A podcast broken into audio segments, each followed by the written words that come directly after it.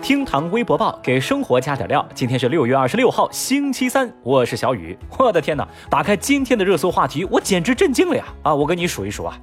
这一条，美国18名富豪呼吁给自己加税；宝马继承人诉苦说生活不易；比尔盖茨不想做社交大佬；奢侈品销售额30%来自中国；有钱人的生活就是这么枯燥。我的天，果然富人们常常冒出一些意想不到的想法呀。那么好吧，看到富豪们如此高调，纷纷抢占微博热搜，那我决定今天的厅堂微博报我们不管他们。来吧，说说更值得我们关注的事情。热搜词条：大连警方通报男子暴打女孩，微博阅读量 12.6 亿。从24号开始，一段女子在街头遭男子凶残踢打的视频在网络上热传，引起广泛关注和公愤。网传监控视频显示，事发是在6月22号的凌晨，一名女孩一边看手机一边在街头行走，结果迎面走来一位男子，突然用拳头重击其头部，女孩随后倒地，而该男子连续用拳头重击或者用脚踢踹女孩的头部和腹部。在视频的1分33秒左右，该男子还妄图脱掉女孩穿的短裤，随后这名男子拽着女孩的头发，把她拖出了视频监控的区域。不少网友看过视频之后都表示又气又怕，与此同时，网友们自发接力寻找线索，而且还在相关视频下艾特了各地的网警。多地网警针对网友们提供的线索进行核查辟谣，四川绵阳、广东梅州、福建莆田等多地警方官微纷纷转发微博介入调查，包括人民日报在内的大 V 纷纷转发相关微博，呼吁尽快查明真相。期间，知乎平台删除了相关事件问题当中的不当言论，也一度登上了热搜榜。经过不懈努力，25号的下午，大连公安发布通报说，经当地警方核实，事发于华东路派出所辖区，被害人是一名29岁的女子，女孩脸部软组织挫伤，经治疗目前已经出院。大连警方也将对案件侦办的情况及时向社会予以公布。这个事件呢，牵引着无数网友的心，而视频当中那名凶手也已经被全网通缉。事件发展至今，已经不仅仅是一桩普通的暴力事件，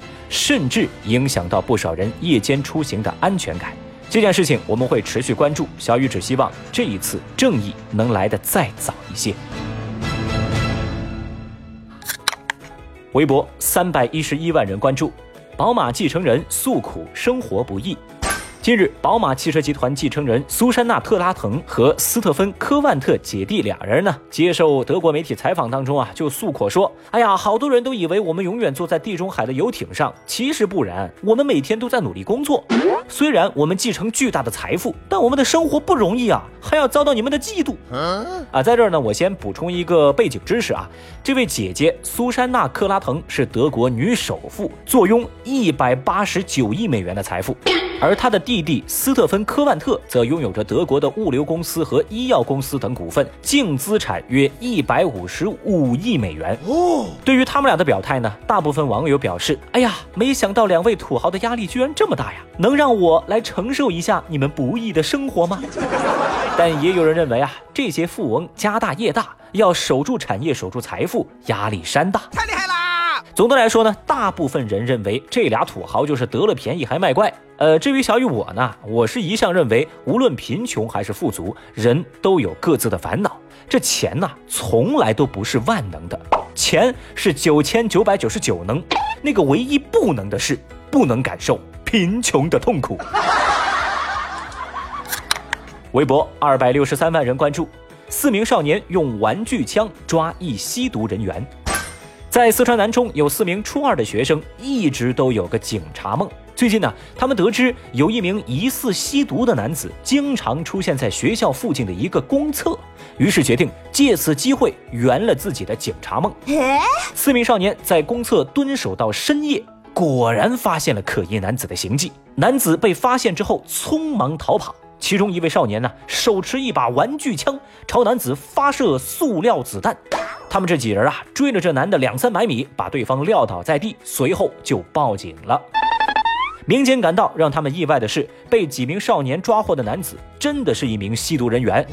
警察叔叔表示，孩子们这种行为并不值得提倡，过于危险，而且冒充警察呀，涉嫌违法，并且也叮嘱几个孩子说，好好学习，将来啊，考上警校要当一名真正的警察哦。你真酷！微博网友们也为孩子们的经历捏了一把汗，也深深赞同民警的意见。大家表示，虽是少年英雄，但务必注意自己的安全。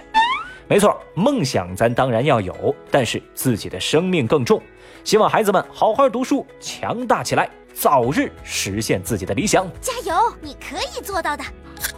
微博93万人关注，多次致电咨询疫苗被停机。话说啊，张女士是中国电信的手机用户，最近呢，她想预约宫颈癌疫苗，于是啊，在2个小时之内给多家医院打了54个电话，结果呢，因为高频呼出被电信列为骚扰电话，强制停机7天。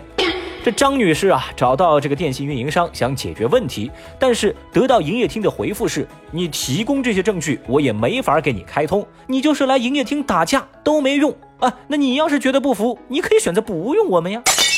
张女士的遭遇在微博上获得的是2种截然不同的回应，一派网友替张女士喊冤，感叹运营商脾气太大了；另一派网友则认为张女士平均2分钟就打出1通电话，播出频率确实太高。那正在听节目的您怎么看待张女士的遭遇呢？节目下方评论区来说说您的看法喽。好了，各位，以上就是今日份的厅堂微博报，明天咱再接着聊了，拜拜。本节目由喜马拉雅 FM 独家播出。